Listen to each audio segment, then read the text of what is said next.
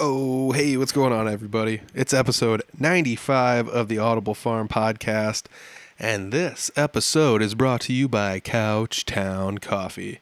Couchtown Coffee is roasted right here in Iowa. They make the order especially for whoever ordered it, so you're getting made to order coffee. How cool is that? It's like custom work, but it's coffee, and you can just grind it up and drink it. Boom. It's not much, you know, it's not going to get much better than that. So you should hit them up www.couchtowncoffee.com. That's the link. You will find all the coffee you will ever want there. Make an order this week, and you can even save 20%. All you got to do is enter the code word pork. The code word this week is pork. It'll save you 20%. Why? Because Couchtown Coffee supports live music. They love it. Andrew, the roaster there himself, is a musician, and that's one of the other things that makes it so cool. So you get to have some fresh coffee in the morning made by another musician, and uh, it's just another reason that musicians are awesome. So check it out www.couchtowncoffee.com. This week, you can save 20%. Enter the code word pork. Why? Why is the code word pork this week? I know, I know what you're thinking. Pork. It doesn't make any sense. Uh, it makes perfect sense. I'm sitting down with Mike Schulte. Mike Schulte is the drummer in the Pork Tornadoes. Oh my gosh, if you haven't heard of the Pork Tornadoes, where have you been at? These guys are dominating the cover band scene in Iowa and uh, and beyond, as as we learn in this podcast. Uh, they stay very busy playing a lot of shows, and unfortunately, the epidemic that's happened this year uh, the COVID, I guess it's a pandemic, but the COVID pandemic has definitely put a put a cramp in their plans for this year. But they are getting back at it later this summer, and I am super stoked about that. We talk about uh, that. We also talk about the fact that Mike runs the Iowa Music Podcast. Uh, you know, the Iowa Music Podcast is is kind of like this podcast, except it's a little bit different, and that's one of the benefits of everybody's music podcasts around the state is they're all just a little bit different. Uh, Mike started out the podcast uh, kind of discussing topical issues that you know musicians and, and people face and uh, ways to overcome them and and it was kind of like an advice column more than anything. And then he you know changed gears and started discussing uh, things that were going on in the scene with other people and getting their opinions. And it's it's a really good listen. I highly suggest people check it out. It's got a really easy name to remember the Iowa Music Podcast. If you're looking for a podcast that's about Iowa music uh, probably check out the Iowa Music Podcast. I mean, we talk about all sorts of stuff as far as uh, the bands he used to be in. Uh, a future project for originals called Dope Walker that has just started this year, so that will probably be firing up. Uh, you know, like I said, as soon as the the pandemic is over with, I'm I'm assuming that's going to get off the ground and grow some legs and and start traveling around. So it's worth checking that out. Uh, there's links down below to everything. You're to love this episode, I guarantee it. Check it out. It's episode 95 with Mike Schulte from the Pork Tornadoes. It's the Audible Farm Podcast with your host, Peter Stockdale.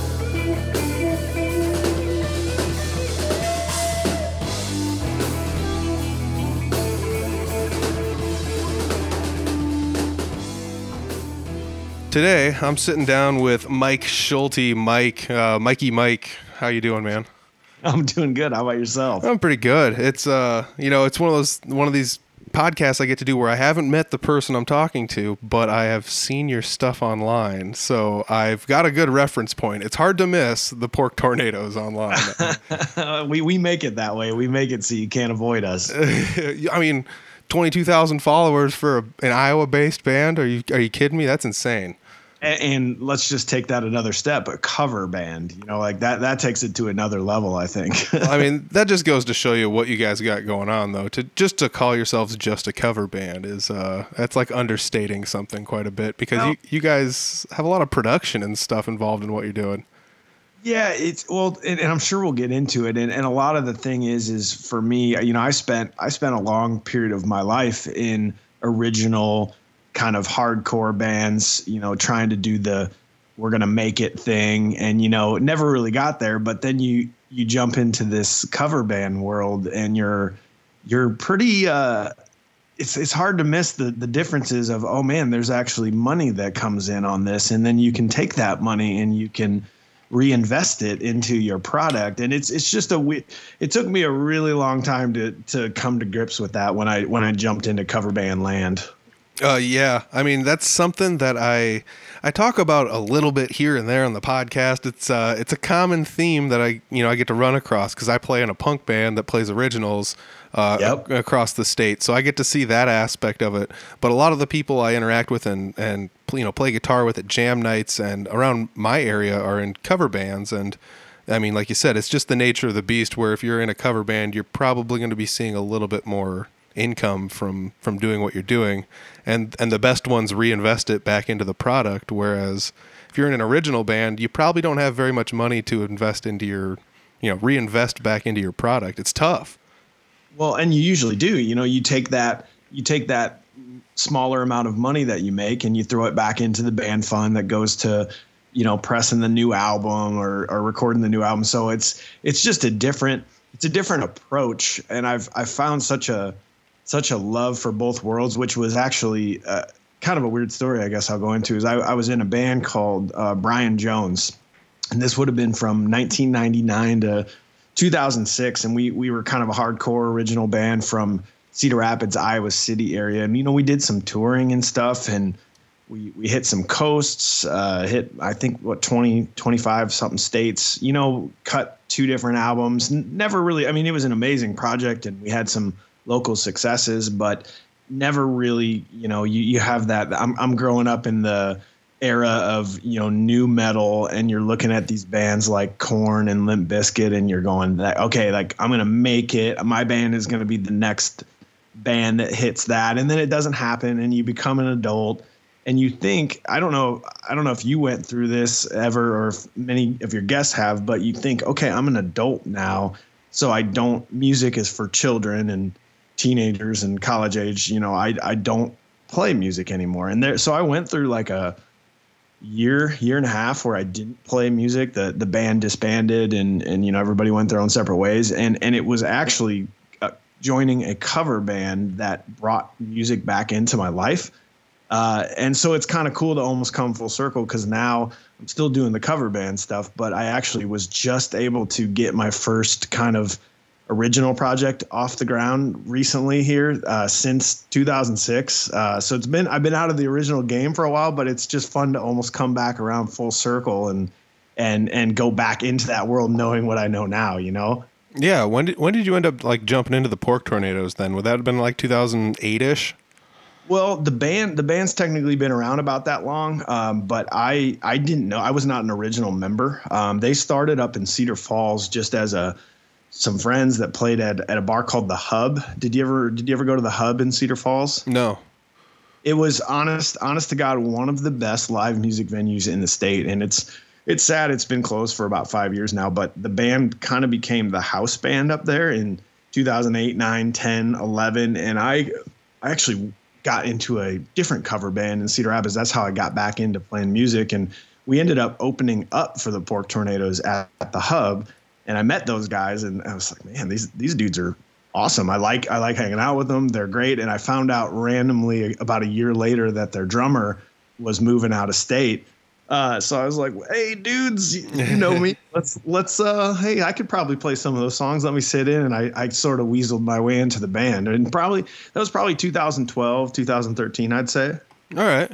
So you've been doing that for like uh, eight years. What's what's some of like the crazier shows you've played? Because I mean, I've like I said, you guys have been playing all across the state. It seems like there's no rhyme or reason as to where you're playing. You're just playing big show after big show, all like here and there wherever anybody will hire you. Because you guys, I, I want to say you played up near Emmetsburg, maybe up there somewhere near Okoboji or.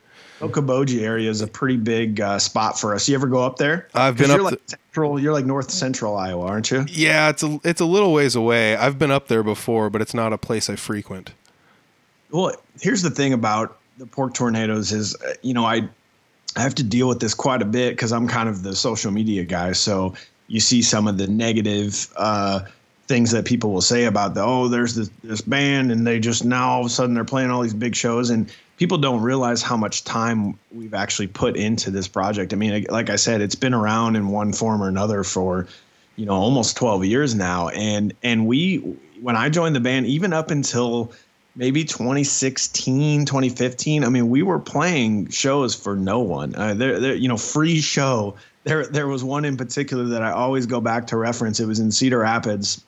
It was a free show, and it kind of had two separate spots. Like one side of the bar was the live music, and then on the other side was the like bar area for an entire set, for an entire hour, there was not one person in the room where the music was going on. And I mean, I, I remember that so vividly to then, you know, a couple years later, you gain some traction all of a sudden, and then we ran with it. But we've played, we've played some crazy shows. Uh, we we've sold out the uh, Paramount Theater in Cedar Rapids a few times in a row now. We actually set the attendance record for the McGrath Amphitheater, which is in downtown Cedar Rapids. Uh, we've played we played in L.A. for a corporate event two years in a row. Whoa! Uh, yeah, it, it's like we were actually supposed to play again for the third year in a row on oh. March 1st. And uh, on the day before we were supposed to fly out there, we got a call from the conference, and they said, "Hey, we're pulling the plug on this entire conference because of COVID 19. And we're like, what? COVID 19? It's not even in the US now. What are you talking about? And sure enough, you know, within a couple weeks, LA became a really hot spot for COVID. And that would have been our last show that we would have played, but uh, it was canceled last minute. So, stuff like that. We do. We played a gig in the Virgin Islands uh, a couple years ago. I mean, it's been a it's been a wild ride. I'll tell you. That's that's insanity. Uh, you know, just a band from, a band from Iowa. a band with a terrible band name. well, I mean, band names don't. I'm in a band named Three Finger Betty. Band names don't mean anything, you know. Like, uh, let's let's just leave it at that. But but it's insane yeah, to think you're you're selling out whole entire like uh, venues. You're setting attendance records. You're flying, uh, you know, to an extent outside of the state in order to do these things um, it that's insanity as far as I'm concerned. You know, like uh, there's not really that many bands that end up doing things like that.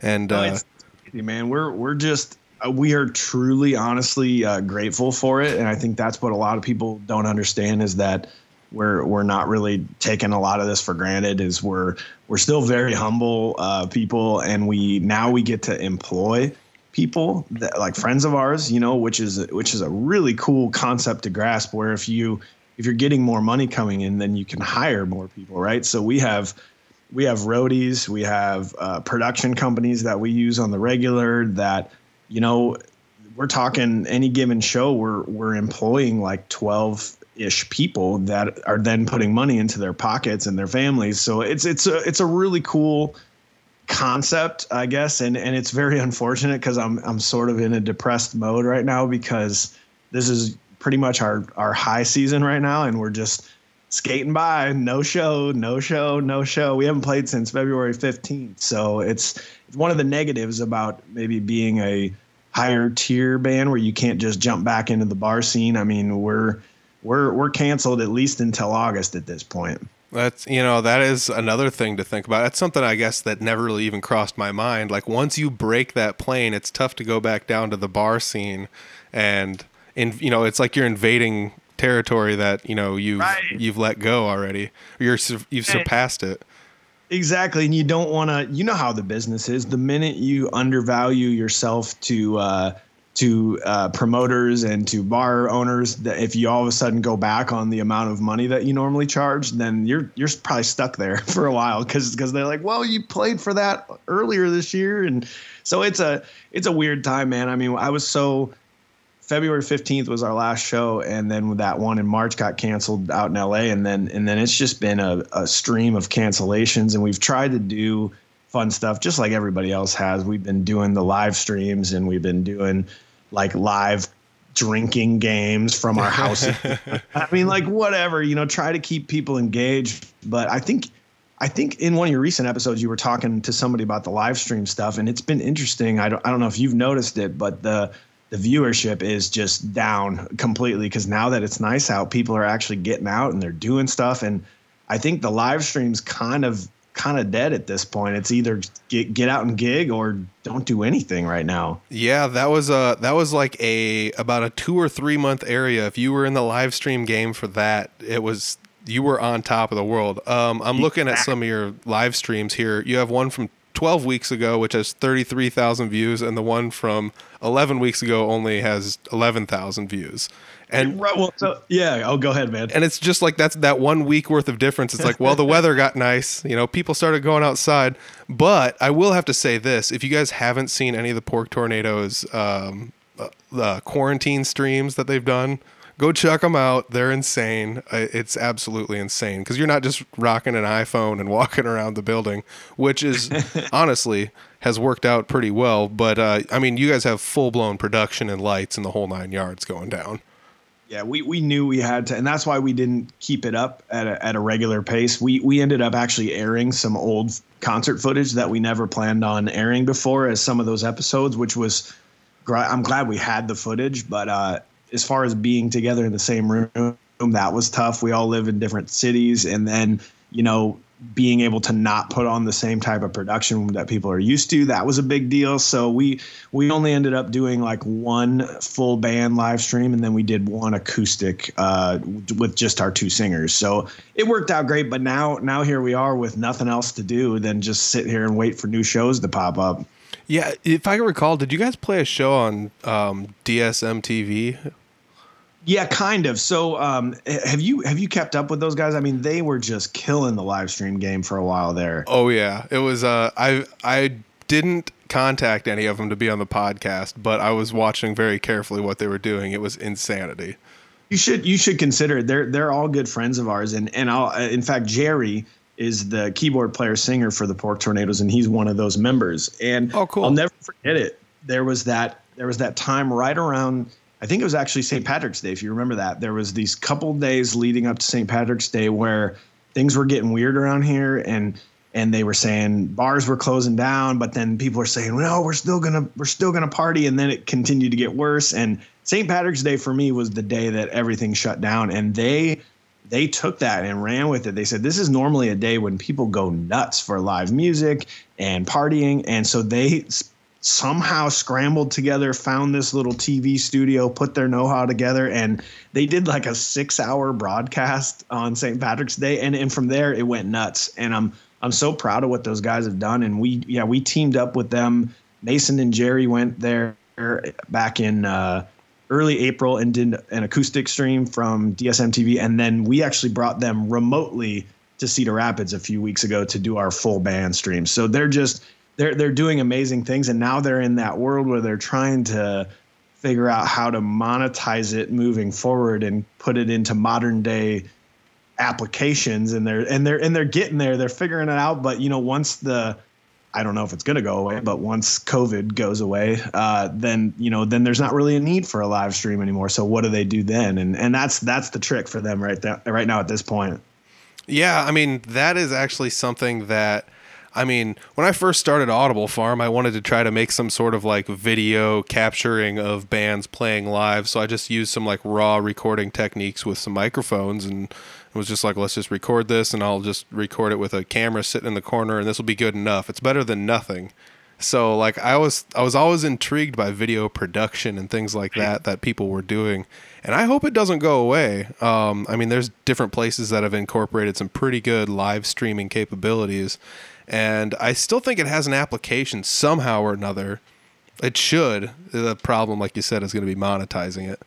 Right, eh, because that's the toughest part, man. I mean, like, how do you? For a while there, it was great. I, I'm sure if you've spoken with musicians about it, that that April, pretty much those last couple weeks of March, early April, like people were very generous with donations, and I know there's some people that were making more money streaming online with donations than they were gigging out.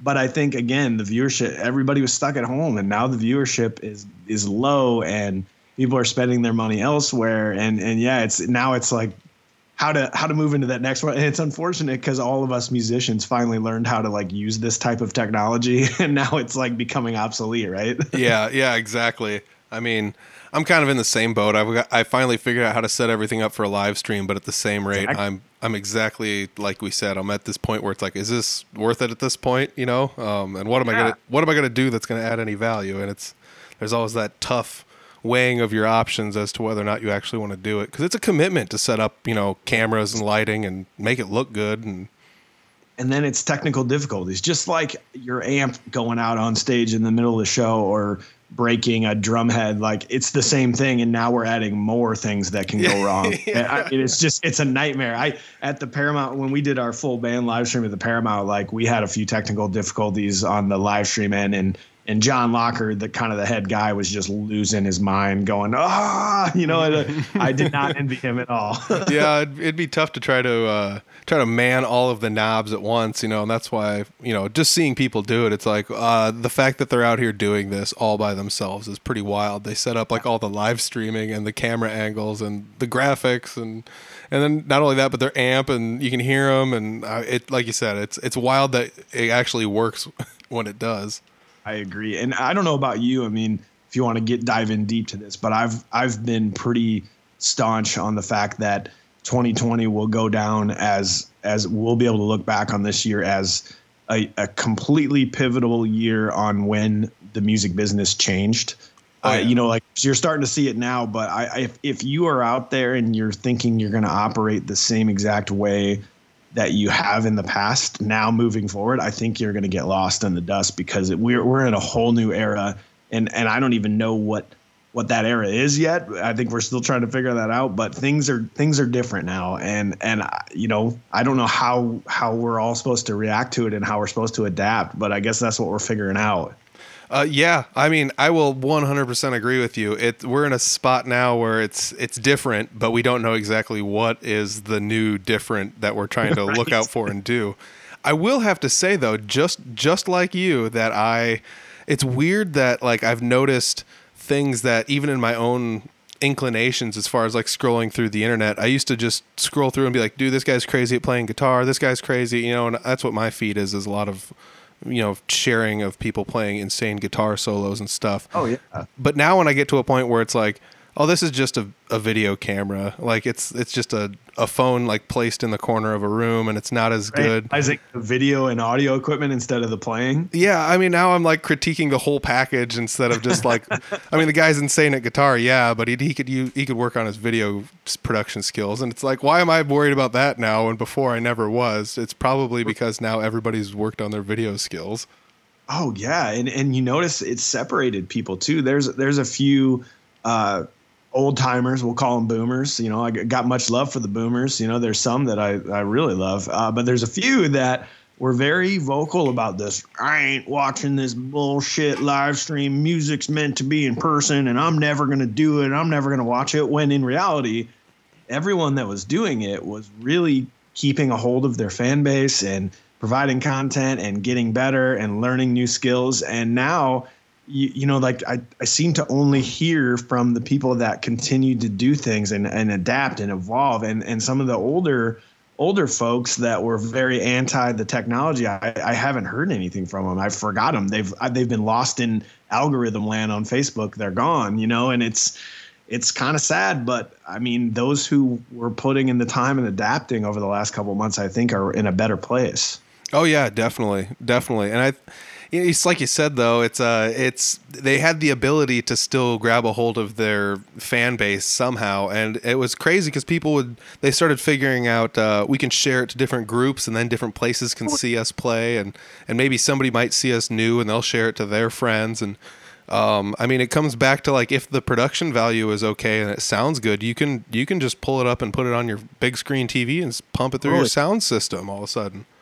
Yeah, and that's what DSM TV was doing. They went. I watched them go from a brand new thing in in the middle of March to they're over five six thousand followers right now, and that is completely organic. That is just from people going, "Wow, love this! I'm going to subscribe and keep watching music from this channel." So, yeah, it's it's great. And as you know, I don't know if you're running you're running the Audible Farm podcast page, and if you're running your band's page, but if you're not keeping up with your social media posts right now, and you're not at least trying to hit them a couple times a week, your your your dumb algorithms on Facebook are just going to shove you to the bottom, and you're going to start reaching none none of your fans when you start posting. Yeah, I mean, it's it's crazy when you think about that because I've actually like tried my best to figure out what is the best to get in on the algorithm, and like the only thing I can say for having my bands you know algorithm be discovered is when we post memes it seems to work better than anything.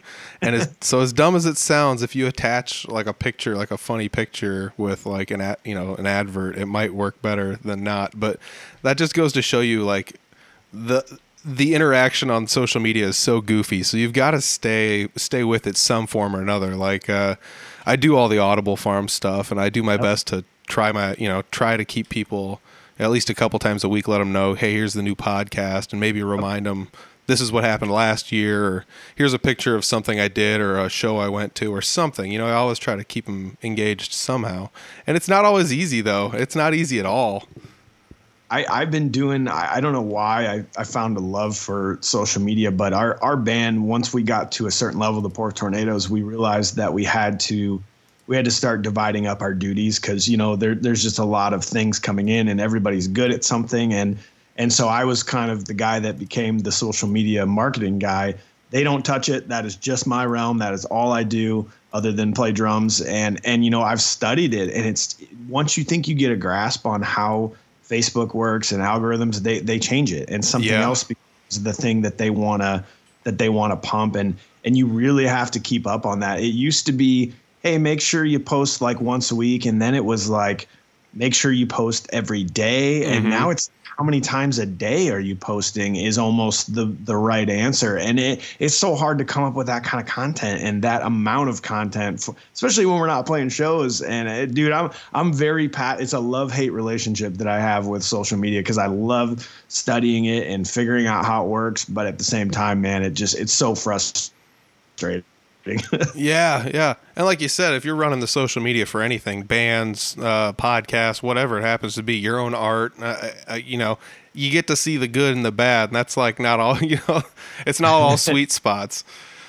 No, that's the truth, man. Yeah, I get to see all the all the hate, uh, the mean tweets and all that stuff, which I I love uh, seeing that stuff. And we we actually made a couple mean tweet videos where we where we read the mean things that people have said about us, and those that's the kind of stuff people want to see. They want to see that kind of content. So those have worked out well. Oh yeah, I mean it's that's insane because like uh, I remember talking to the band Marbin and they they had taken like all of the times anybody had insulted them online and they like would try their best to come up with a quippy remark and if they did they would like you know screen capture it out and then they made a whole coffee table book Oh, out of it Dude, that's amazing. and like it got to the point where they were they had hundreds of them and they would made a whole whole book for it and the only way you could get the book was to pre-order their last album so it kind of you know amazing. it fit in there very well but like some of their stuff was pretty funny because they got to decide you know when the end game was done and that's kind of like what you said with reading the the tweets online is most of the people aren't going to see the mean tweets or hear anything about it but if you just kind of go on there and laugh about them it's just like well see these guys aren't taking it all that seriously. And uh you know it doesn't does it's not doing anybody any justice to try to insult anybody out here because it's just rolling off them like water off a duck's butt you know?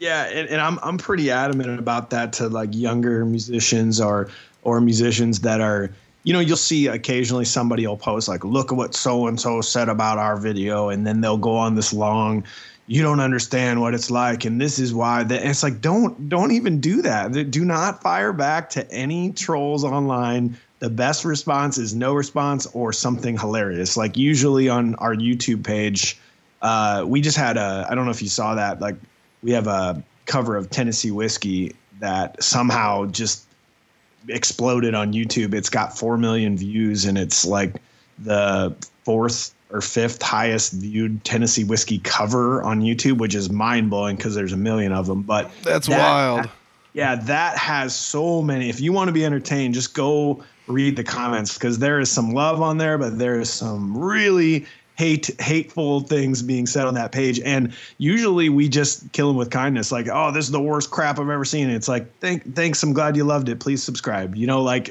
like we didn't even read their comment. I mean, it's it's it's amazing to me how mean people can be and the worst thing you can do is to respond back to that and and try to pick an argument because that's what they want so i try to i try to spread that knowledge wherever i can Yeah, man. I feel like uh, Twitter was the world where like meanness, you know, persevered the most. But now it's weird.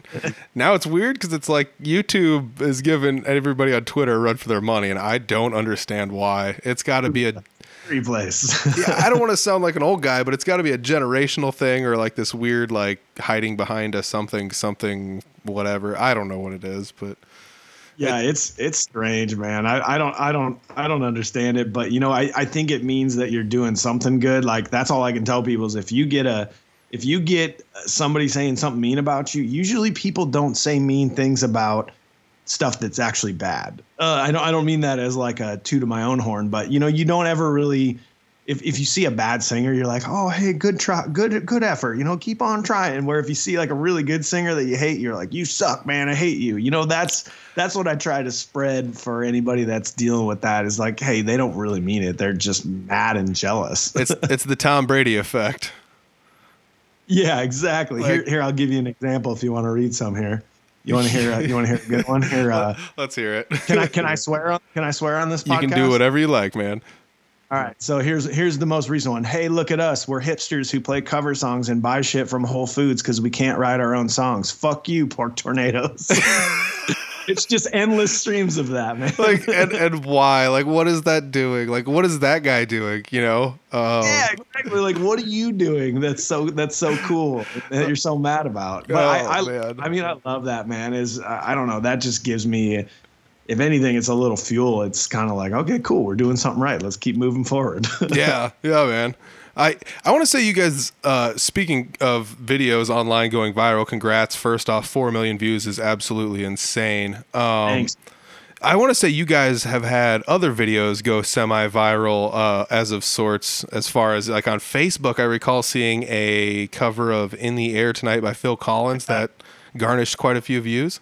Was it? Well, there was two of them. So we we did a we made like an actual music video for that, which is on YouTube and Facebook. It's a one one take uh, shot in slow motion of us walking down a street, and it's it's pretty funny. I it's it's one of the better ideas I've had. So if you want to go check it out, it's great. But then there was this one, the live played, one. Yeah, dude. So we played uh, for the Minnesota Vikings tailgate, which they have this like area where everybody drinks beer before the game, and they go in and they have this permanent little stage that a band plays before every tailgate. And it's no big deal. It's just whatever. Band playing, you get a couple beers, you walk in the game. But we got asked to do that, and this was back in September, and we had we had met the Vikings drum line, which by the way, I, I love. I'm a drummer. I absolutely love drum lines. These dudes were incredible. And we saw them earlier in the day. We said, "Hey, why don't you swing by our stage and then let's like let's just do something impromptu?" And they're like, "Oh, okay, whatever." And they come by we stopped playing and I ran off the stage, flagged them down, said, dude, let's do in the air tonight. And you guys come in on the drum fill and they're like, oh, hell yeah, that sounds great. So we had never met, we had never practiced, we never, and we just did it. And I told my roadies, I'm like, film this, this is going to be awesome. And so we put it up online and our page, our page got up to about a million on Facebook. And then people started stealing it. Yeah on their pages, which got like three, four, five, six, seven million. And dude, if that's almost even worse than the Tennessee whiskey video. If you want to see some mean stuff, it was it was bad on there. well, I don't know. It's just I can't understand. That's why you know that's what people gravitate towards, and that just seems to be the way uh, everything goes in today's world. As a matter of fact, I read an article in um, Wall Street Journal not to be like, whoa, Wall Street Journal, burr, burr, burr. Oh, but Wall Street Journal. look at me. No, but it was. Uh, let's see here. Um, Bob Dylan says, "Good news in today's world is like a fugitive treated like a hoodlum and put on the run." And that isn't that the truth, though. I mean, being on social oh media, God. you see it every day.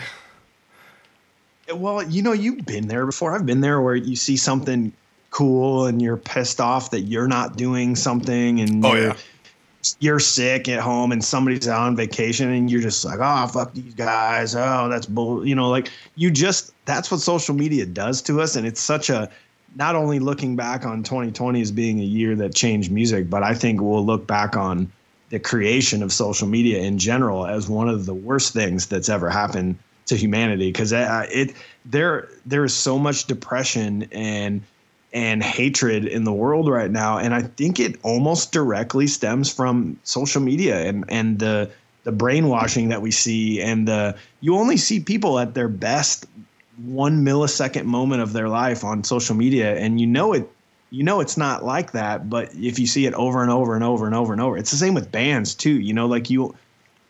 I had this conversation with somebody the other day. They're like, "Man, look at your shows. Your shows are so incredible."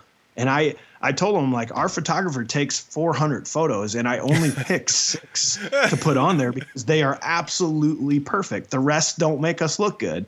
And so like that's what we're ingrained to only see the best of people bands, whatever. And and I think it's really causing some major depression. I I, I feel it is. I, I feel more depressed in the last couple years than I ever have. Oh yeah, definitely. And I you know, I feel you though. Like I've done exactly what you said where you just kind of get so jealous of somebody else doing something that you're like, why can't I do that or whatever, but uh, I also realized everyone's got an opinion and opinions aren't facts. So I try my best to keep my opinions off of the internet.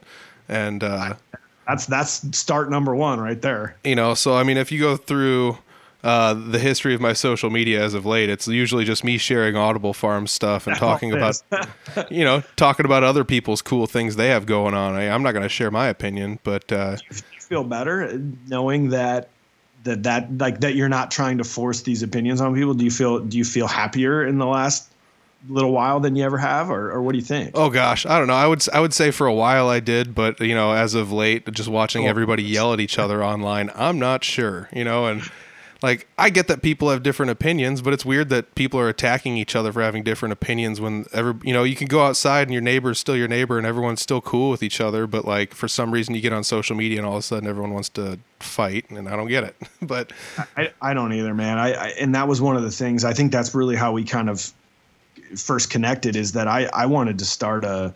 Uh, I, I didn't know about Audible Farm, but I started the Iowa Music Podcast, which actually originated from a Cedar Rapids music scene group that I started, and it was it it evolved from me just seeing how much people like can't connect and and get jealous of things and and you know you're at one level and someone's at another level and you can't connect and I, I wanted to be that person that was like well hey yeah, you know, we've had some recent success as a band, but I want you to know that I'm insanely approachable and that you can message me and ask me any question about anything and I will tell you the answer. I will give you booking contacts. I will uh, that you know like creating some sense of community has to start at a very small level and I think musicians are are such a great catalyst for that because if if musicians can come together, we we have so much influence on people around us and our shows and stuff that if if we can create a nice community, maybe that will spread. I don't know. I mean, it's been a little while, and and I think you're doing the same thing with Audible Farm, where you're just letting people into the lives of all these other musicians and and understanding that we're all the same people. Like, doesn't matter what kind of music we play, it doesn't matter where we're from, how popular our band is. We're we're like the same people. We have the same concerns, and that, that I think that really creates a sense of community. And I'm I'm I've been enjoying catching up on your podcast. I'll appreciate it, man. And and it's exactly like you said. I I, I kind of got tired of the negativity online, and I was like, if there's anything I can do that will help, you know, per, you know, push forward all this cool stuff I see going on, I will do it. Um, and I'll and I'll do it on my own dime and and and take time out of my week to do it, just for the simple fact that I think that like you said, I the, one of the reasons I didn't play a lot of music in my 20s was because I figured everyone was better than me. But I would go to shows and watch people uh, say bad things about one band while enjoying a different band. It's like, dude, all these guys are great. Like, why? Why does everybody got to not, you know, not get along within a scene? And uh, you know, it wasn't until I started playing shows again, I I saw some of that that still went on, and it was just kind of weird to think that people that play shows together, you know, with other bands, and some people don't get along. And I, I, didn't understand why people wouldn't like one another. And I was just like, well, maybe these people just need to get to know each other and understand, like you said, that we're all humans, you know. So I, I just bring everyone on and I, I talk about like what are some of the things that you face that are, you know, some of the, you know, troubles or things that you've have gone through as far as music wise that were some of the harder things you know and i get to learn the dichotomies between you know like you said cover bands or or regular bands but you still still get to see the parallels that everybody has. And I, that's been a huge thing. I don't know if it's in your area um, but you know in in the cedar rapids area there there there's always been a pretty thick hatred between cover bands and original bands. Uh, you know it's been a very divisive line and i've been trying to i've been trying to get past that you know like we and i feel like we've done a great job just having conversations with original artists that also play in cover bands or cover bands that are writing original music, just showing people that it, it, it doesn't even matter. Like we're all so lucky to know how to play music and to be in a band. Like I, I still, the, the reason I've been so depressed the last four months is I haven't had that time on stage with my best friends creating music and playing in front of people. Like, I mean, we're, it's a total gift and, and it doesn't matter what style of music you play or if you're covering other people's music, it's the, it's the best. And, and I, I hope people can, remember that you know that's what i try to push all the time is it, it, just doesn't matter just enjoy it yeah i mean up here in northern iowa there's not really enough musicians available to um, you know a, a, lot of people play originals and cover bands or uh, right. I first realized when I went to jam nights where it's like, well, there's all these different people. Some of them play an original band, some of them don't. And, you know, I don't live in Des Moines where Three Finger Betty plays most of its shows. I live in northern Iowa. So when I go to jam nights up here, it's like I play in a punk band, but it's like, well, if we're all playing some blues stuff, I'll get up on stage and play some blues. So people start to realize, well, like, oh, just because this guy's in a punk band doesn't mean he only plays three chords and, and, ye- exactly. and yells a bunch. You know, everybody has more depth than, than they show on stage as much as, you know, as cool as it is to see the Pork Tornadoes play on you know live on stage, like I'm sure every one of you has much more depth than a cover band, you know, like just being a cover yeah. band. And like like like I said, you watch the videos, you see you guys live, you can totally tell that you guys have the ability to put on such a good show that it's it's it's breathtaking, just to say the least. Well, it's it's always been, you know, I I, I never really realized. I, I tried to. Somebody asked me once. They go, "Why is it why, why is this such a big thing? Like, why why do people gravitate towards you? And I, I think there's a lot of answers to that. I think it's you you have to be good, and and I'm I'm lucky. I mean, dude, I am a very average, mediocre drummer. I sit in the pocket. I, I do I'm I you know I'm just right there like you're not gonna I'm like a referee the the best referees are the ones you don't notice like I'm just right there right but the guys I'm surrounded with are absolutely incredible musicians and we truly do love playing with each other. But the one thing that I've figured out looking back is we've created some sort of a little club uh, atmosphere for for fans, like where they go and it's not just a show; it's just a gathering of people in a good mood, and it's always going to be a fun time, and everybody's going to be happy. And I think there, there's some intangibles when you're thinking about building your brand as a band is is creating an atmosphere that people want to be in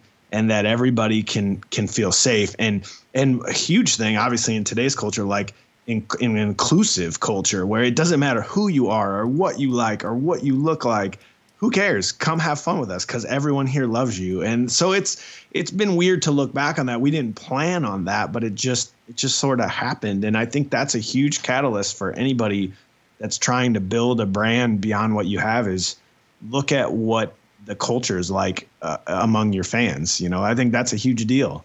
Uh, yeah, definitely. I'm actually taking a strategic management course right now, and that is like the keystone of the very first step of oh, making yeah. a plan for a business is to look at the social environment and the culture of your market. So, yeah. Look at me. Look how smart I am. oh, man. That's awesome. So, you've got like a level 400 business strategy class under your belt already.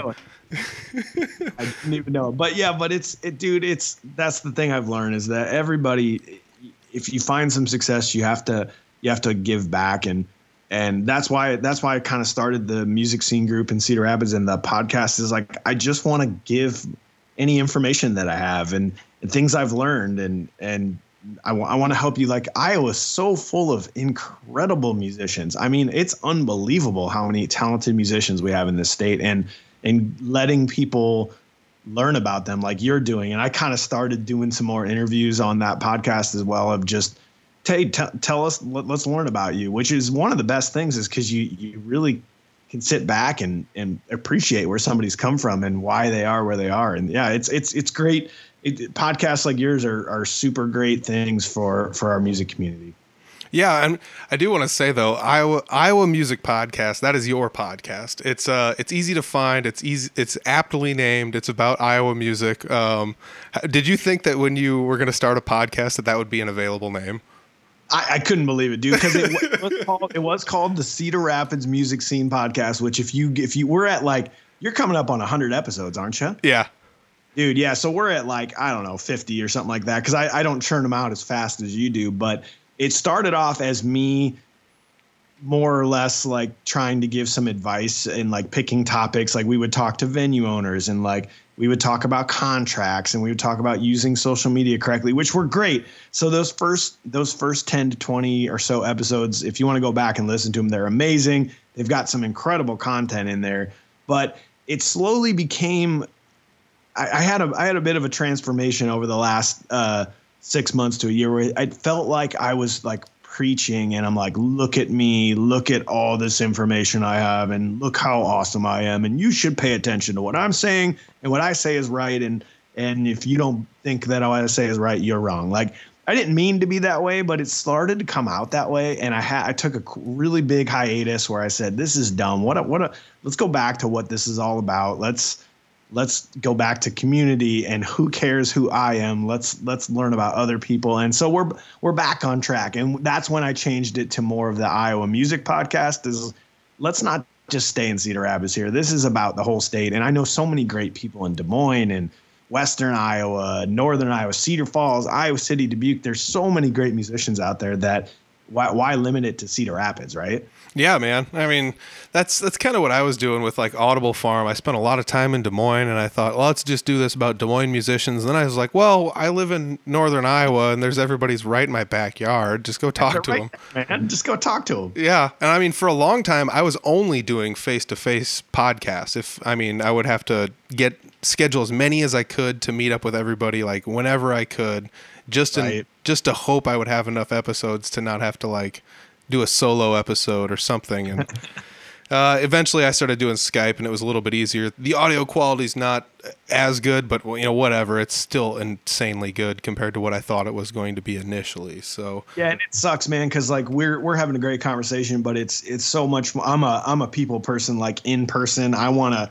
I wanna see your face while I'm talking and while you're talking, and I think it helps people riff a little bit better. But you know what? Like we're we're adapting, we're figuring it out as we go. But that's kind of why I I haven't done as many episodes as I used to just recently because I want to get back into person. And I'll, I'll tell you what too. If, just to go back real quick on the kind of all inclusive culture is uh, the last episode that we did actually um, I wanted it to to not really be about music and I, I met up with two of my uh, Af- African American friends that are musicians in the Cedar Rapids area and we spent about an hour and a half just talking more about that topic that's that you know that clear thing that's happening in our society right now and mm-hmm. racism.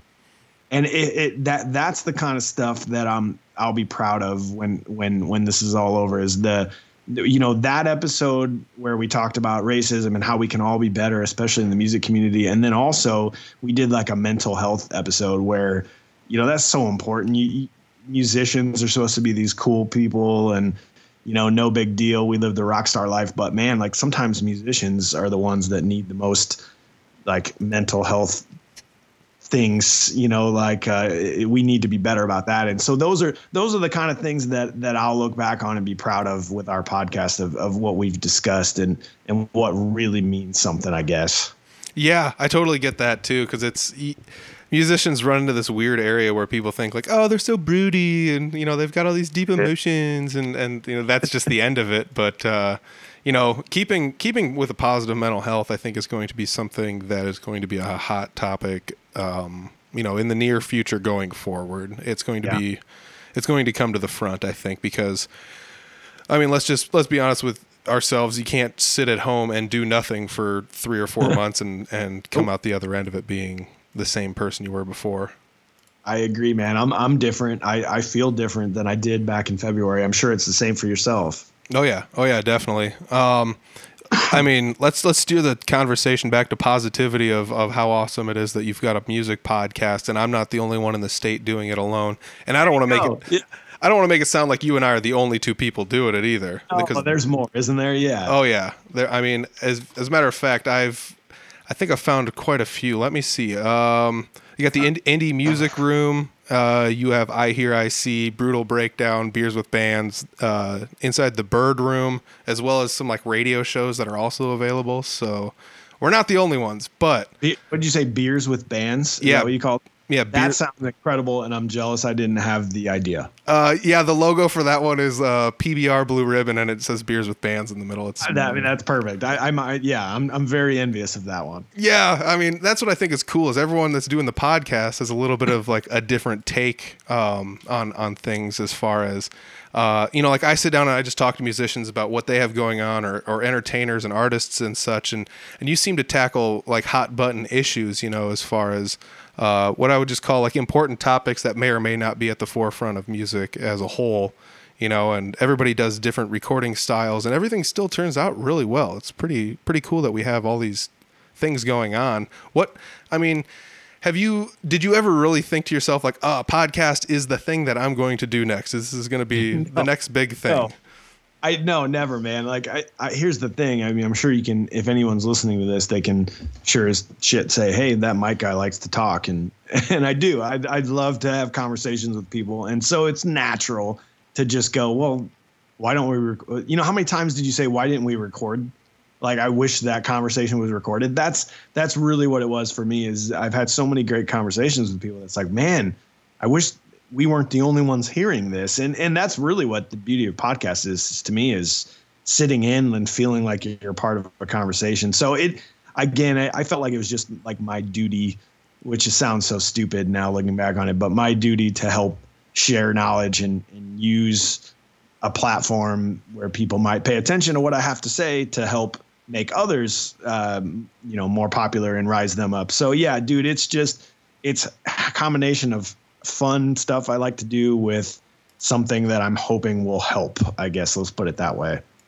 Yeah, I mean, I think some of it f- for a lot of people is just basically like, uh, I can do this. Why? Why wouldn't I do this? You know, it it just if there's another tool that I can give anybody, I would love to give anybody that tool. You know, the availability to sit down and and be able to talk about what's going on or, or let their opinion out or, or hear their story or just help personify these people more. Because i mean like i've talked to some people on my podcast that are just insane musicians and it's like how did you get to where you're at? And it's like practice you know and so it's it's it's these people are real people. They have real thoughts and they didn't it's not like they got a shortcut to go where they were going and somebody There's just no blueprints, that's for sure. no and there's no right or wrong way to to quote unquote eat this reese's you know? It's uh I mean, like you said, uh, you started out not in a cover band, and and maybe cover bands weren't your favorite thing, and then it was actually ended up being the thing that got you back into music, and now is like one of the driving forces to have you play music again. You know, and that's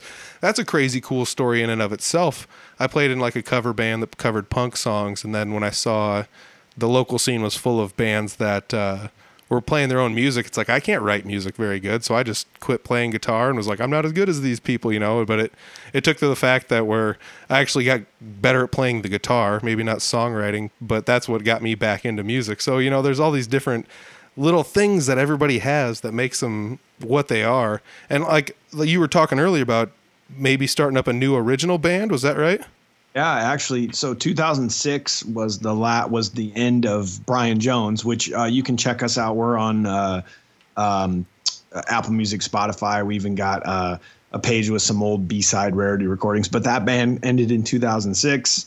Joined the cover band world in 2008, and you know moved forward. But um, I, I just recently got asked. I, I, was doing some studio musician stuff where I, would play drums on uh, albums for people down at Flat Black Studios in Lone Tree. If you've ever heard of them, they're incredible studio. And and I, I kind of got uh, closer with some of my idols from college. You know, I, I went to I, I went to the University of Iowa, and when Brian Jones was playing, there were some unbelievable original bands that were you know, a little older than us, so they they were just like we kind of idolized them. Uh, one of them being a band called Ten Grand, which used to be called the Vita Blue. I don't know if you ever heard of them. They were easily one of the most amazing hardcore bands I've ever seen, and they they toured Europe and they did all these crazy things. The singer unfortunately passed away in 2003, and that was kind of the end of the band. But I, I used to idolize these bands, and and then I they they they were going to do this project where they needed a drummer and they were just going to start putting together some tunes and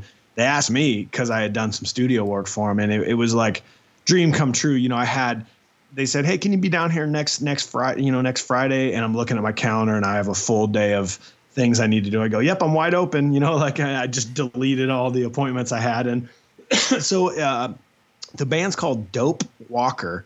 Um, and it's got uh, one member, Joel Anderson from 10 Grand, the Vita Blue, uh, two members from the Plastic Constellations, which were a uh, kind of indie rock band from the Twin Cities uh, back in the late 2000s, early 2010s, and then uh, William Elliott Whitmore, uh, you know, folk singer from down southeast Iowa. Yeah. Um, so so those those guys plus myself are called Dope Walker, and we ended up just just messing around in the studio for about a week or so, and came up with ten songs. Uh, which is now being released by Modern Radio Records up in the Twin Cities. It's available for pre-order right now. There's two tracks that you can uh, preview on on Apple Music and Spotify, and the full album comes out in July. And it's been it's just been so cool just to have that, you know, like just the creative outlet where you know that it's not like a you're not making a living off of it. You're not worried about how many people are showing up. You're just doing it to do it and feel good about it. And and I haven't had that original feeling in a long time. And it's it's it's been amazing, man. I'm so so proud of how the record turned out and and already there's a lot of kind of buzz around it and I'm just really excited for it to come out. So it's been great to sort of come full circle on that whole thing. Yeah, it's pretty wild to to think that you know, I, I guess I'm sure you just kind of have have the itch to be able to express yourself differently after a while. And that's i mean that's just an artist at heart. There is they just looking always looking for that new outlet that new way that new next thing they can do. And uh, this gives you something that you might not be able to do while being you know in the pork tornadoes. Yeah it's just fun. And and you know what what's been really crazy is learning that i used to hate cover bands you know oh cover bands whatever. And then i get in one i'm like oh okay i understand. But being able to take aspects of create that you know like being in an original band you're you're it's it's all about creativity and expression and do what feels good. And to be able to take those aspects into the cover band world it has been amazing because you know cover bands are like nope you got to play it just like it's just like they wrote it. It's like no you don't. You can let's put our own spin on this and let's make it feel good to where we like this. And so so doing that has been amazing but then also now going back into the original world having been in a cover band and having been playing to click tracks for five straight years and and making my chops better and being a, a human metronome on the drums like being able to then take that to the studio as an original band and one two takes on drums for every every song you know like that kind of stuff the confidence level that the cover band has given me now fits into the original band world. So that's why I've always been. I, I cringe when I think about myself back in the day being like, oh, cover bands, I hate those guys. Like, no, dude, who cares? Like, everybody, I love original bands. I love cover bands. I love anybody that's playing music. And I hope that other people understand that, that it's just, it's music. It's great. It's amazing. And we can all learn from each other. Yeah, that's that's the one thing I started to realize when I started getting better at the guitar. It's like, well, I can play punk stuff and blues stuff and some metal stuff, and you know, I, the farther I got into everything, I was like, well, all of these, like, I only know the basics, you know, like enough to be passable. Whereas when yeah. you start to watch other people just ripping it up, it's like this guy's insane. He's doing stuff I would have never thought of, couldn't have been able to do. It wouldn't have come out of my brain ever. And here they are out there doing it. And you know, so it helps you kind of understand and enjoy uh, other people's music a little bit more. I think, uh, as far as just being a spectator. Dude, and, and I, if I can tell you anything, again, as being the weakest link in my band, I mean, like you need to be good. Like you, you need to be a good player. But if you're not the best player, what what else do you contribute to your band? You know, are you really good at marketing? Do you know how to use Photoshop? Do you know how to make flyers? Do you know how to book? Are you a really cutthroat booking agent? Like there there are so many other aspects of of being in a band other than just playing. And that that that you know like if you want to further your career, like what else are you good at as well that you can help want these musicians to be around you? Uh, yeah, definitely. I mean, I at one point in time remember a meme going around that was like, "Here's an actual picture of me skating on the talent of my fellow bandmates," and it was yeah. a guy playing a guitar, like standing on top of a person body surfing, and it just like made me you think know, like, sounds familiar. yeah, I mean that's that's me in the metal band I was in. Everyone was so talented, and I was like, "Why are you guys letting me and you know why are you getting me involved in this? And then before you know it you step your game up to their level. You know being around people that are better at things than you actually can make you better you know just by being around them and picking up their vibes. And i mean it's all about environment. It always is. But like you said it's also about what else can you attribute to this? Because it's so much more than just just playing music on a friday night you know? Yeah. I mean it's it's there's so much. In fact i i've been kind of uh i've been kind of trying to write some articles like you know like uh musician help type articles. I haven't done anything with them yet. I don't know if i'm going to make a youtube video out of it or what but one of them was six ways to be an asset other than you're playing in a band. And i had thought i thought really hard about that is there are a lot of ways that you can be can be a helpful person to further your band's career and there are a lot of ways that you can be a negative impact on your band because you know you're you're not just representing yourself anymore you're representing a group of three four five six people and and now you start going back to this social media stuff of of anybody spewing hate now they are now associated with you. If you have a band member that is doing terrible things online, they now are a part of your life and your band's life. And that is a negative aspect. And so, like, just going back to the being a good person is a very huge at, you know like attribute of you as a musician to help your band out is being somebody that people like instead of somebody that people hate yeah i mean there's something to be said for that too like uh the associative factors that go along with being in a band. You know, uh, it's it's tough to be in a band with people that are you know not well liked, and it's pretty obvious when you're in a band with people that aren't aren't well liked. And it's not that I have much experience with that at all, but it's definitely a thing to consider because you know you've seen it tear other bands apart or or or things like that. You know, and it's it's kind of a rough thing to you know go about is is choosing who. What's that? that's a tough conversation to have is like hey bill sorry about it but people don't like you very much so you can't be in our band anymore you know? Yeah or it's tough to tell someone to like hey stifle just a little bit you know? But it's like i'm not gonna i'm never gonna tell someone how to live their life so i'm, I'm just of like course, it's just like yeah well this is just the way it is. And you got to make that choice on your own. You can't really force anybody else to make that choice. Yeah, definitely. And I think that's one of the best parts about podcasts like yours and uh, and mine maybe too. Haha, let's throw me in there too. Yeah, but throw it in there. But it's it's about positivity. It's really about like what are you know what are these people doing that what did they do? What have they done? What are they going to keep doing? You know, what are the things that they have you know accomplished in their lives. What are the things that were were tough for them to accomplish but they still persevered and did it anyways you know? It, there's a lot more to the story than than just the face value and what you see on social media and, and what you think about these people based on watching one of their videos on youtube and then making a comment you know? Like right there's, exactly. there's more to this than the comment section on a 4 million plus view video I'm still I'm still oh, blown yeah. away by that. it, dude, it's it's my and here's a weird here's a weird story about that Tennessee whiskey videos. Um, I, knowing what I know about social media, I have been pretty right about a lot of things, but I was very wrong.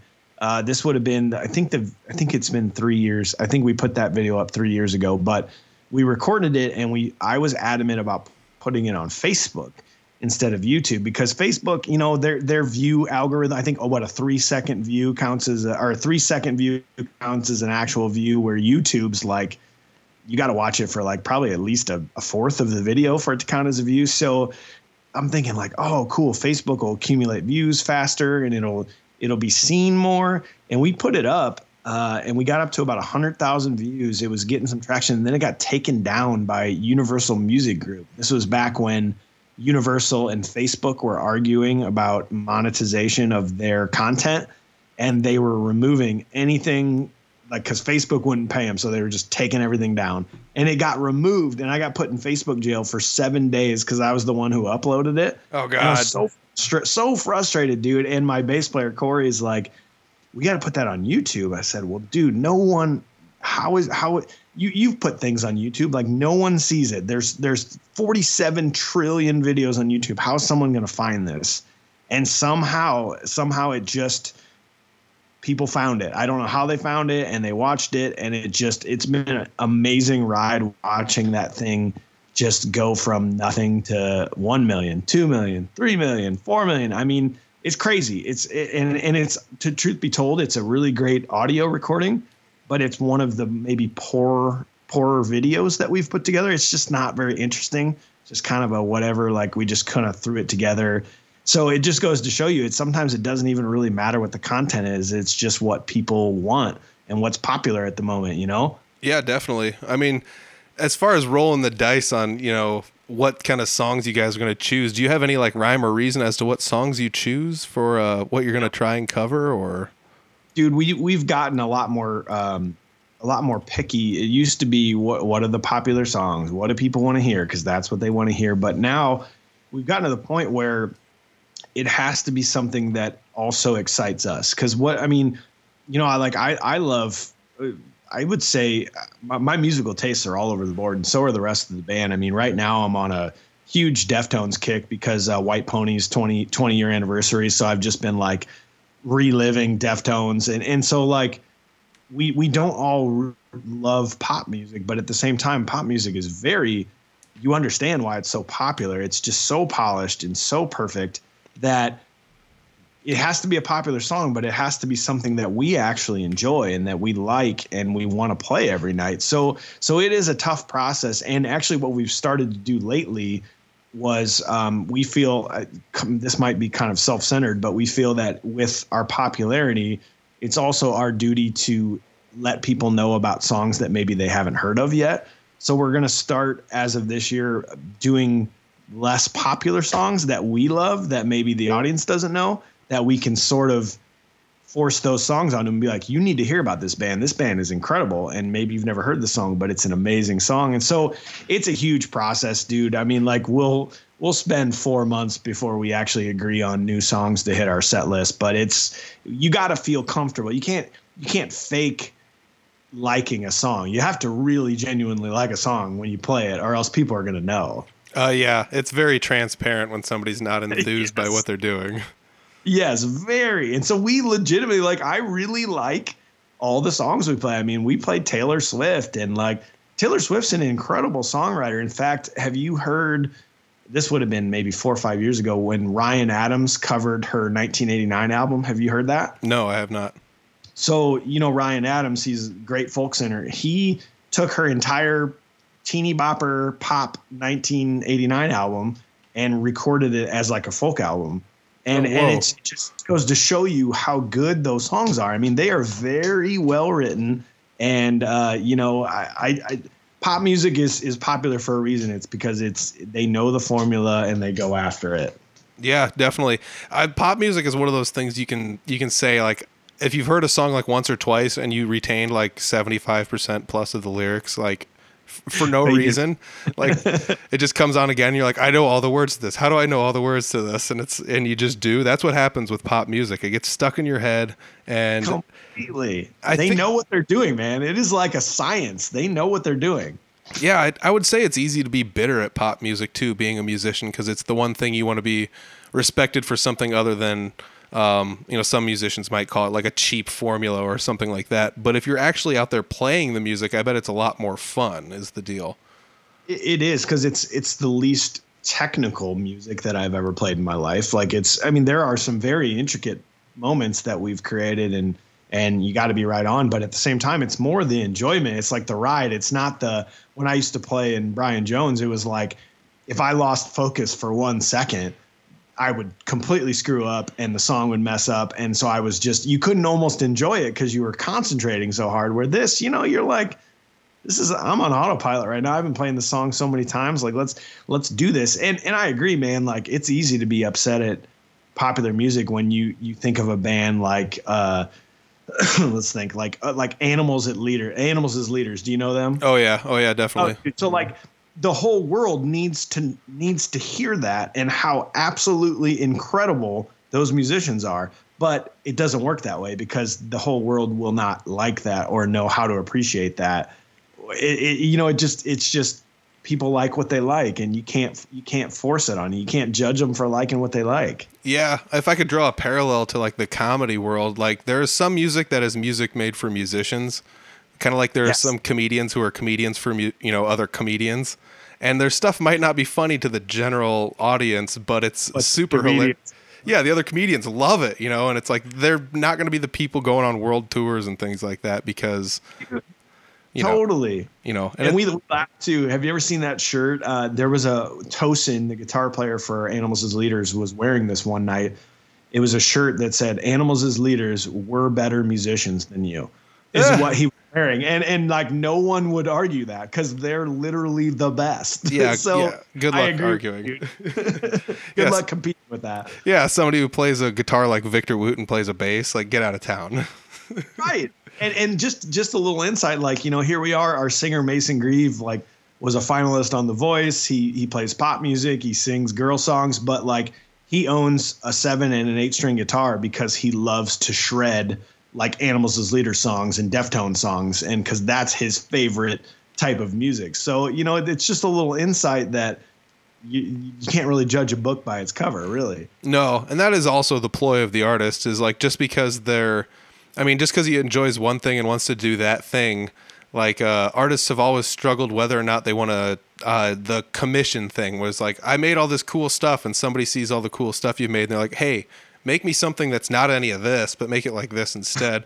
so it's like you went through all this extra effort to do all this cool stuff just to have somebody say custom make it for me you know and it's it's that Totally. w- it's that weird double-edged sword but like people some people have found a way to toe both sides of that line very successfully Yeah, yeah, I, I agree, man. That's that's it's just a tough world. Art, artistry is just such a tough world that the general public doesn't really understand what artists go through to to give their all to have nobody care or to you know even with being in the pork tornadoes now is realizing that people don't understand how much work goes into it. I mean, we put we put endless hours into uh, into our shows and into booking and into production and and lights and video walls and like I mean it's it's it's endless. It, there's more work now that I do for this band than we did 5 years ago. But but people don't understand it, you know, and and so you wish they did, but at the same time it it doesn't matter. Like you, as long as as long as you're having fun and as long as the product's good, like that's it is what it is. That's what it comes down to man as long as you're having fun as long as you love doing what you're doing there's probably nothing wrong with it as long as you're not hurting anybody else doing it As long as you're not hurting anybody, exactly. yeah so like and that's COVID. yeah yeah exactly Don't want to do that. But I mean, that's that seems to be the com- most common theme throughout this podcast. Almost every episode, people just say, "I do this because I like to do it, not because I'm gonna ever become famous, not because I'm gonna go on world tours, not for money or or women or glory or whatever. It's always just because they like to do it, and that's the one thing I think that draws me into music so much is the fact that almost every single person I talk to only does it because they like doing it, and that's. I mean, it has to be the number one thing. It, it can't be anything else. You have to start with that. If we're ta- talking a pyramid here, your bottom base has to be this is so much fun and this is why I do it. And then from there, you know, like you can move up. Like, okay, maybe people like what you're doing. And okay, now maybe people are coming to your shows and there's a lot of people. And then now maybe people are paying money for it. And then maybe you're going on a huge tour, but it has to that that base layer has to be there. It has to be, or nothing else will work. Yeah, I mean, what's the use of going out on a tour if you hate every drop of it? Oh my God, wouldn't that be the worst? I mean, touring's pretty tough anyway. Even with your best friends, it's like the best worst experience of your life. But if you hated hated playing music, I mean, geez, that's not even cool. Yeah, oh my gosh, could you imagine? I mean, I couldn't imagine the amount of people that have been on tour is slim compared to the amount of people who are have picked up a guitar with the dream of going on tour and it just makes me think like spitefully like how many people were out there and just hated every drop of what they were doing. It's like give someone else a chance, man. You, did you talk about that with somebody recently where you were talking about that that not many people really get to to have that experience of of going somewhere, whether it's for a couple days of leaving your town to go to a new town and like playing music for these new people that don't know who you are and then coming home. Like that is a very rare experience that not many people get to do. And I still look incredibly fondly back on my days with Brian Jones of of going on tours and us versus the world. I, I mean, it's I don't I don't know if you talked about that on an episode or if I heard that somewhere else, but that's such a great sentiment. Yeah, uh, I believe it was actually the Jeremy Ober episode. He like he had went to Texas for the winter just to go see what was going on for the most part, and uh, you know, it's just crazy. It all it all ended up being this big crazy experience for him. He had the ability to do a lot of things that people aren't normally able to do, and it's it's not something that should be taken lightly. I don't think. You know, even if it's tough to do, it's still one of those things that you know so many people want to to be there, and that's the end game. That's the max goal for so many people is to get there and and do that. And it's it's a opportunity that's afforded to very few people. Yeah, and I will I will tell you the the one thing in self reflection that I've learned over the last couple years is that you always you always set a goal. You go, man, it, would be so cool to go on tour, or it'd be so cool to get our Facebook page to five thousand likes, or it'd be, and you you always have these like goals in mind, and then when you reach them, you, you think it's gonna be this, oh yeah, we did it, we hit there, but it it it never it never pays off the way you want it to pay off. And the only way to keep going is to then set a new goal. And it's this maybe it's that artist mentality of that uh, you're never happy you're never content is you're always pushing forward. But that's always been how i've done it and how the band's done it is continue, never get complacent. Just keep pushing keep setting new goals and keep going. And i i think that's really a strategy for success for any musician out there or any band out there is is never get complacent with where you are because there's been so many times where we've gotten to a point where I go, yeah, we did it, we made it, and then go, no, let's what's next? How can we push this? And and that's been a huge. I didn't realize we were doing it at the time, but being able to look back, that's been a, a major catalyst for this band is just continuing to push forward. Well, anybody Never. anybody that's so. looking forward to take a strategic management class, you don't have to. You got it all taken care of right Dude, here. We got it right now, man. I should I should have had a different major in college. you got to keep setting goals and always reassess and set new goals, and it doesn't matter. It's it, truth, right? It's that's what it comes down to. You always got to have something new on the horizon, and even as you're working towards one goal, it's like what's going to be the next goal? What's going to be the next thing after this? And you always got to have that in your eyesight yeah and, and and set them set them achievable like say say say you're a brand new band and, and you're like you're like literally all I want to do is play that bar, like that bar that these bands play at. That is my goal. I'm gonna get a show there and I'm gonna play there. And then if that's the goal and you achieve it, damn, dude, celebrate, have some beers. Okay, now where do you want to play? What, what how many? What's your next goal? Like that's just how it is. It's easy, man. Oh gosh, that's hilarious. Set them achievable. That's another one of the benchmarks. I've been See, right- I told you, man, this is a self-help episode, man. I'm just I'm just laying them on you. It's awesome though. I'm, I'm glad to see that uh, what they're teaching me actually works. Somebody's put it into See, action and it works. And no one taught me. I just had to learn that for myself. I'm like, I, I just I think this is how you're supposed to do it. Keep going. So that just actually goes to show you that you don't have to have a, a, a business school nope. background in order to treat your band like a business and be a successful business. You just have to listen to Audible Farm and Iowa Music Podcast. That's literally all you need in your life. uh, I love Save, it, man. Actually, send your money to us because we need help putting these together and save it. oh, that's hilarious. You know, I, I, feel like we've gotten to know each other quite a bit um, in this podcast. You know, it's one of those things that uh, when I first contacted you and was like, well, let's do a podcast, it was like, you know, is this guy larger than life? You know, 22,000 followers in an Iowa based band with songs that have hundreds of thousands of views on, on Facebook, etc. Is, is this a reachable person? Is this guy still a human being? And I'm, I'm glad to say that yes, very much you are. Well, I, dude, I appreciate that, man. Cause I never, I, I would hope you would tell me if I'm not, cause that's not who I want to be and I I I, I want to continue to be an approachable person. It's weird to think that people would think I'm not approachable. That's weird in itself. And then I just want I, I like if if anyone out there is listening and you got questions, Facebook message me. Add me on Facebook. Shoot the band a message. I mean, we're we're super uh, approachable guys, and we love uh, finding finding new new artists that we don't know about, and and finding some people that can open up shows for us in, in certain areas in the states. So it's it's all about helping everybody out. That's a big deal for us. Yeah, I mean, one of the important things I want to point out is the fact that like you're not gatekeepers and the fact that you're like we got here now now you you figure out how to get here because we're not giving out any of the secrets. Good luck. Yeah, you know, and that's no, I, it's cool. Yeah, it's it's nice to know that you guys are out there being that way because that's it doesn't always end up that way, and that's not always the way people act.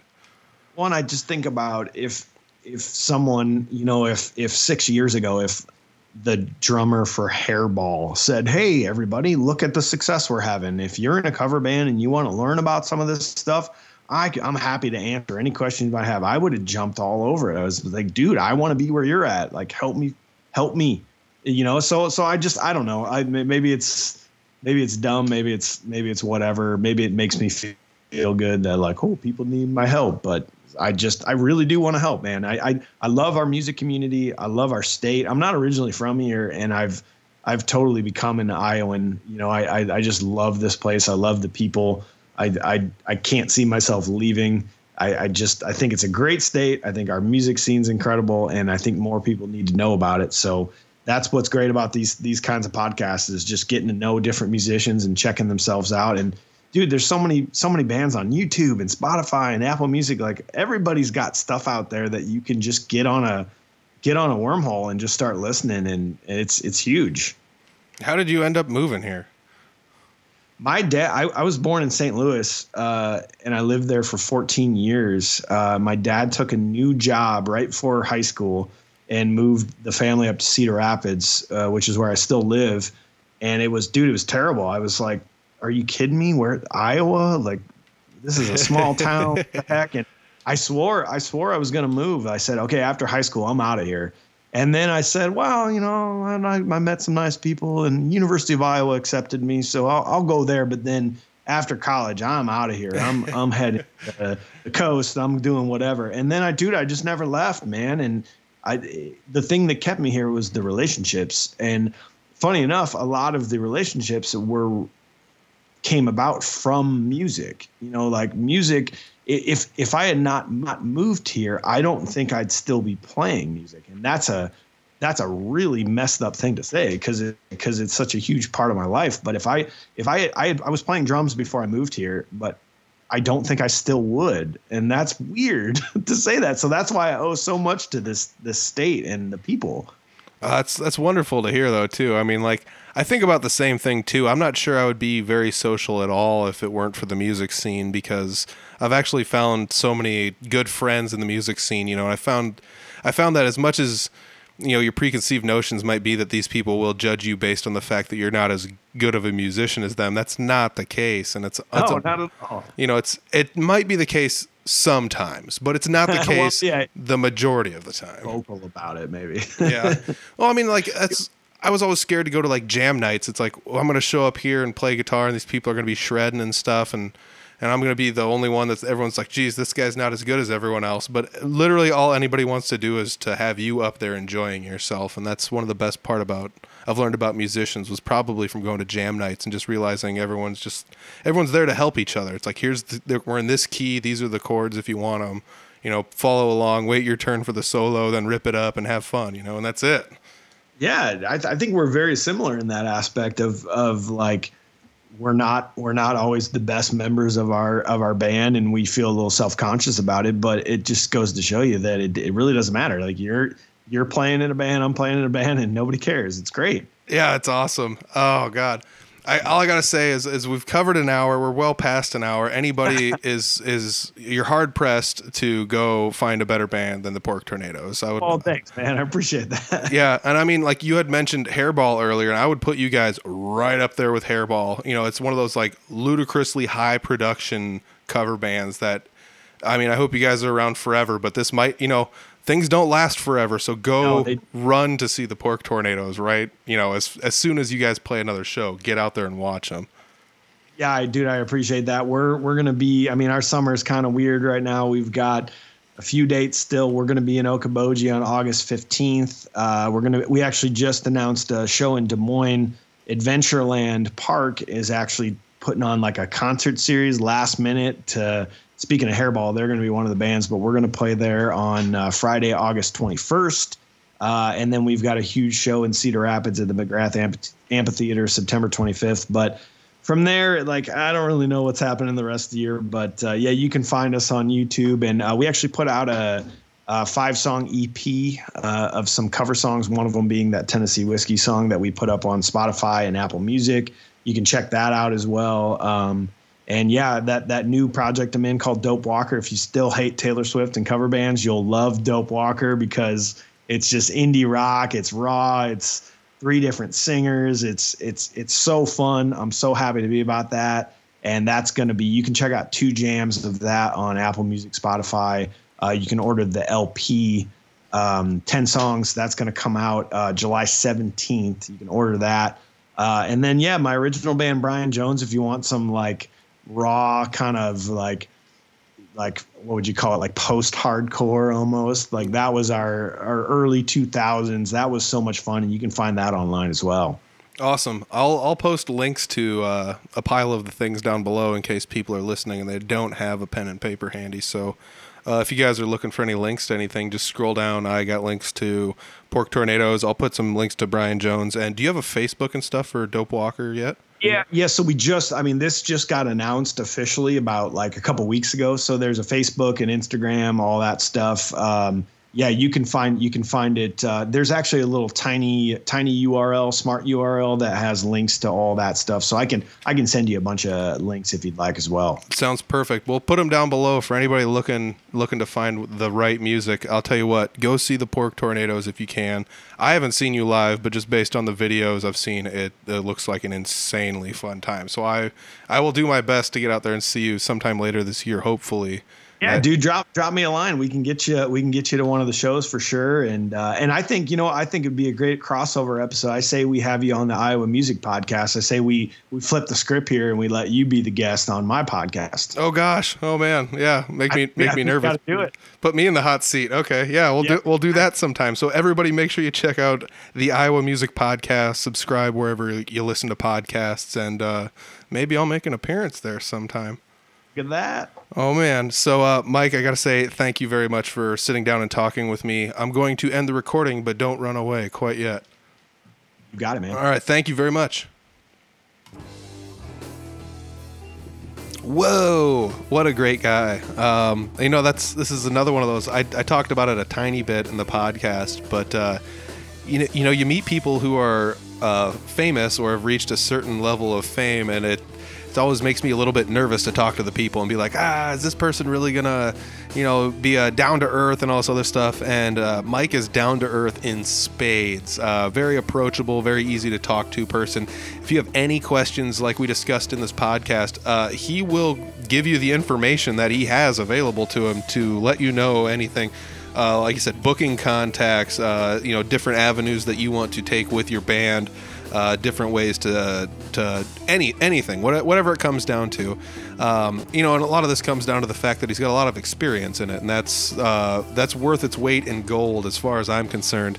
Um, I'm pretty novice to the music scene as you know, compared to a lot of the people I've sat down and talked to. So taking their advice uh, not lightly is is the correct way to go about doing things. So, if you want to listen to more of what Mike's got to talk about, check out the Iowa Music Podcast. Uh, highly suggested. It's it's a buddy podcast of ours. I'm going to throw a link on our website to talk about it. So, if you uh, scroll down in the description section, it'll be down there. It'll also be at the bottom of our website with a whole bunch of our other buddy podcasts. So uh, check it out. I got to say, huge shout out to Mike for taking some time out of his evening to sit down and talk with me and uh, enlighten me and some of my guests or uh, listeners, I guess I should say, as far as uh, what's gone down in his life. Because it's really cool to get people's stories and see what shaped them into being who they are. And, you know, he was very brutally honest, honestly. Uh, you know, being in an original band and kind of having the, I want to say, uh, disdain, but uh, it was more like he didn't necessarily enjoy cover bands as much, and uh, he eventually kind of got out of music and then started getting back into it, and it was cover bands that got him to get back into music. So it's it's I love seeing things like that come full circle. I've seen it in my own life, and I've seen it in other people's lives, and it's really nice when somebody can sit down and, honestly admit that to someone. So. Uh, shout out to Mike for the the honesty in this podcast. It's uh, very much appreciated, and uh, I'm sure there's not too many other people that feel too differently than he has felt at least at one point in time or another. So uh, I mean, there are there's a little bit of a dichotomy between the cover bands and the original bands, but you know, so a lot of that's a blessing and a curse uh, on both ends. So everybody's everybody's got their own uh, shortcomings they've got to overcome, as well as their own mountains that they've got to climb. And uh, you know, like I said, it was great to hear Mike's perspective on both of those. So uh, huge shout out to Mike for being so open and honest in this podcast. I also got to say thanks to everybody listening. Uh, huge shout out to anybody listening for the first time. Go back and check out all our old episodes. They're all available wherever you listen to podcasts, YouTube, uh, any streaming service, as well as directly off of our website, www.audiblefarm.com. Hey, while you're at audiblefarm.com, you should check it out. I, uh, I put a link up there to a shop, audiblefarm.com will take you to a shop that I have created uh, with Big Cartel, which is a company that uh, allows you to have a shop online. And uh, shout out to Kelsey Magnolia, artist Kelsey Magnolia down in the Des Moines area. She helped me, gave me a bunch of advice on how to. Uh, what would be the best ways to set this up and, and, construct it? So, huge shout out to her for giving me some advice on this. And uh, if you guys want to check out the shop, you can go to Audible Farm Podcast and click on the shop link. Otherwise, go to audiblefarm.bigcartel.com. What's in the shop? I'll tell you what's in the shop t shirts, zip up hoodies, stickers, stickers, and, and soon to be more stickers. That's right. Uh, we've got all sorts of crazy stuff there. You no longer have to wait to see if you can like catch me at a show or or meet up when I'm in your town to, to hand off a T-shirt. No, now you can go online and just buy it, and I'll ship it to you, and it's the end of the story, and it's boom, it's as easy and, and done as that. Furthermore. Uh, if you guys want to, you can get some stickers there. I got stickers available. We got a whole bunch of new holographic stickers, including a new logo that we uh, never really used that much. It's actually was the banner on uh, our Facebook page and the banner. It might even currently still be the banner on our YouTube page, and uh, otherwise we just never really used that logo too much. But we we revamped it. We brought it back from the dead, and it's there, and so you guys can check it out. Uh, if you want to order some stickers, any number of sti- you got to order four stickers or more, and if you enter the code SAVE25, it takes 25% off your sticker order. So, uh, four stickers or more, save 25% with the code word SAVE25, and that is on uh, the Audible Farms Big Cartel shop site. So, uh, like I said, you can access that directly from Audible Farm, the website audiblefarm.com. Otherwise, there's uh, T-shirts and and stickers and all sorts of stuff there. If you order a T-shirt and then order a sticker, I'll just ship the sticker for free. There's no sh- extra shipping on the stickers for that. But uh, check it out if you guys want to check it out. That's where it's at. I'll put a link to it down in the description section, as well as links to all of the awesomeness that Mike has available to you. So check that out. Um, otherwise, there's links down there for uh, Couchtown Coffee as well. So don't forget to enter that code word pork and save 20% on your order this week and get yourself some of the best coffee that is available to you today. It's Couchtown Coffee. Boom, there it is. The episode's over. Everybody did an amazing job on this one. Hats off to Mike. Go check his podcast out, please. It's worth it. It's totally worth it. If you like this one, you will love his podcast. Guarantee it. I guarantee it. So check it out. Thanks, Mike thanks Couchtown, and uh, hey, thanks Kelsey for helping us with that Big Cartel shop site. Really appreciate it. So check it out, everybody. We will catch you next week with another episode. Peace.